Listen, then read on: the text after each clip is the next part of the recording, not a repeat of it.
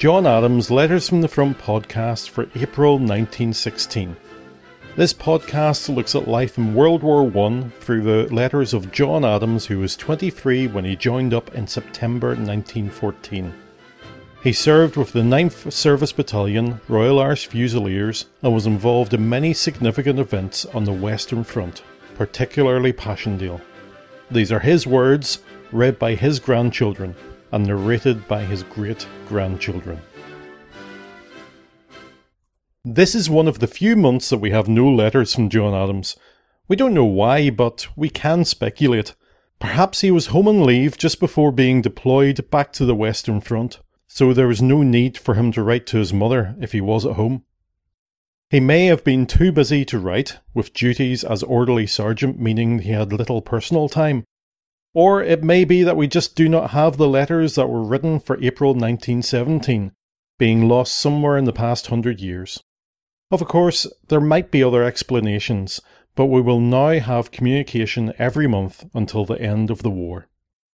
This month in our history section, we look at the 9th Battalion of the Royal Irish Fusiliers in the first few months of 1917.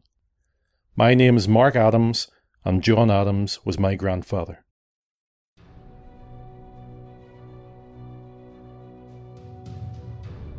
By the start of 1917, the 9th Royal Irish Fusiliers were in the middle of the longest period that they would spend between major attacks or engagements during the war. New Year's Day brought the much delayed Christmas dinner, as well as inspections, bathing, and church services. This was to begin a month out of the line for the battalion. They devoted their time to training, work patrols, and football. Lieutenant Colonel Blacker was awarded the Distinguished Service Order Medal in the New Year's honours. While back at the line in February at Courtrai, they again sustained injuries. These occurred during wiring parties, sniper fire, and even training took its toll on the men. The weather was cold with spells of snow, and by the end of February, when warmer weather came in, water levels started to rise as well, leading to more work done on the trenches. On the 15th of March, Lieutenant Colonel Blacker was ordered to hand over command and return to Ireland. The new commanding officer was Lieutenant Colonel Stafford James Somerville, who had 27 years' service and served in Gallipoli May 1915. Later in March, a new chaplain, Reverend S. Mayers, from Kilmore County Armagh, began his duties. Much of the men's time was either work parties, refitting, or training. New techniques and tactics were now being taught. Much had been learned from the Somme offensive, and platoons worked hard in learning these new ways. They also still enjoyed inter-company competitions and prepared for inter-battalion competitions. This is one way to keep the men's morale up. During this period, the men moved several times to different billets, sometimes marching many miles in terrible weather. They also continued to receive more men, both with new recruits and the wounded coming back. The month of May would see a return of John Adams to the 9th Royal Irish Fusiliers, and not long after that, the men returned to offensive action at the Battle of Messines.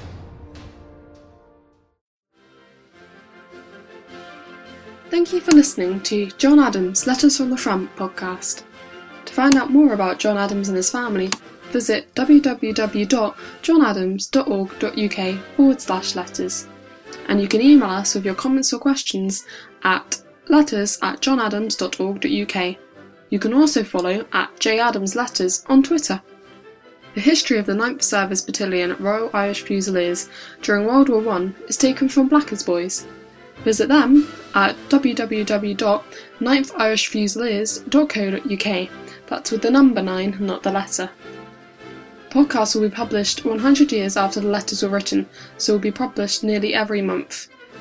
This has been a Mark's Mass production.